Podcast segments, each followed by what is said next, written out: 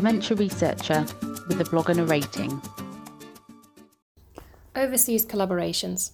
In a pandemic world, connecting with fellow researchers outside of your own research space or city, but also country, has become incredibly easy. Thinking back about how I connected with collaborators in the Netherlands and Colombia, for example, before the pandemic, the sheer novelty of using Skype to have a research meeting, trying to find a quiet room with a screen and stable internet connection. Those patchy connections are luckily in the past now, and probably the only good thing to come out of this pandemic.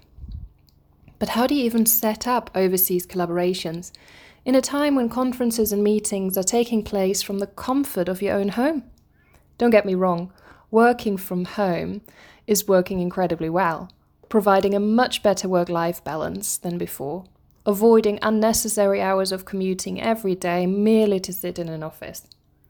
The thing I do miss, though, is going to conferences, doing site visits, and proper networking.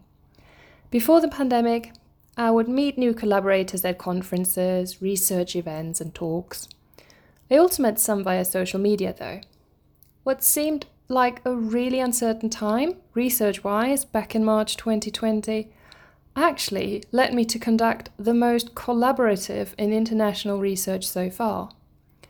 Being on social media has definitely helped, and I feel like I know many fellow dementia researchers despite never having met face to face. It's enabled me to work with new collaborators in Australia, Poland, Uganda, India, Italy, and conduct international comparisons into the effects of COVID 19 on people with dementia and carers.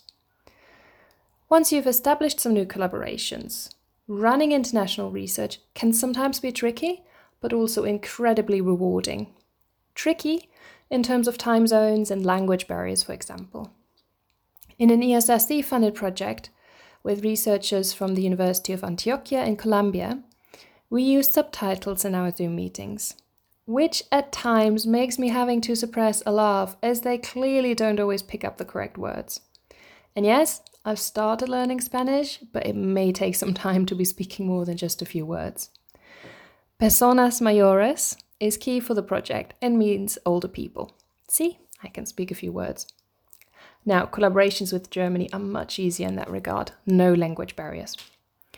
One thing I found really useful for international projects is to have a shared Microsoft Teams channel where you can upload your documents in a safe space and also chat with one another outside the medium of emails or outside of meetings too. There are always some issues you need to discuss ad hoc, and I found the chat function in there to be really helpful. Whilst I've learned a great deal about the different countries and systems for older people and people with dementia already. One thing we sadly don't get with remote international collaborations is truly understanding what goes on in dementia care in a country. Moreover, it may be difficult to maintain international collaborations if you've only ever met via Zoom or Teams. That's why I'm looking forward to the day we can meet face to face and hold site visits to really learn from settings and countries. Who knows, maybe 2022 is the year?